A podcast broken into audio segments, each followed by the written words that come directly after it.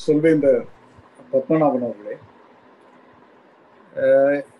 இன்றைய அரசியல்வாதிகளை எல்லாம் எடுத்துக்கொண்டால் நிச்சயமாக அவர்கள் மேடை பேச்சிலே வட்டார வழக்கை உபயோகப்படுத்தி அந்த வட்டார வழக்கு மக்களை கவர்வதற்கு உபயோகப்படுத்துகிறார்கள்.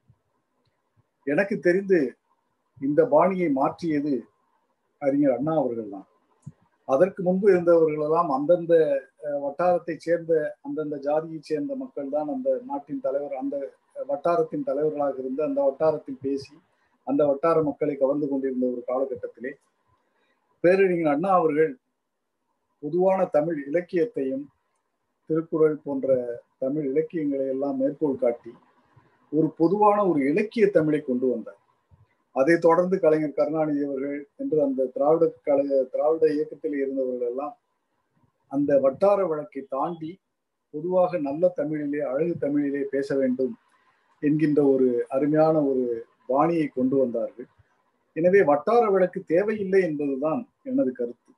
நம் தூய தமிழிலே இனிய தமிழிலே நன்றாக பேசினாலே நாம் மக்களை கவர முடியும். அப்படி இருக்கும் பொழுது அந்தந்த வட்டாரத்துக்கு ஏற்ற முறையிலே பேசுவது என்பது ஒரு நடிப்பு என்றுதான் நான் நினைக்கிறேன். பொதுவான தமிழை எடுத்து பேசி அந்த பொதுவான தமிழை தமிழ்நாடு முழுவதும் கொண்டு செல்வோமே. அந்தந்த வட்டாரத்தில் பிறந்து வளர்ந்தவர்கள் அந்தந்த வட்டார வழக்கை பேசுவது ஒத்துக்கொள்ளலாம்.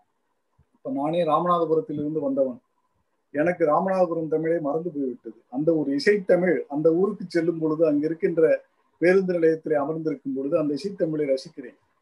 ஆனால் அதே இசைத்தமிழிலே நான் சென்னையிலே பேசினால் அதை புரிந்து கொள்ள மாட்டார்கள். நாம் பொதுவான முறையிலே தமிழ்நாடு முழுவதற்கும் பொதுவான மொழியை தேர்ந்தெடுத்து பேசுவதுதான் நல்லது என்பது எனது கருத்து. அதை பேச்சாளர்கள் கடைபிடிப்பது நல்லது என்று நான் நினைக்கிறேன்.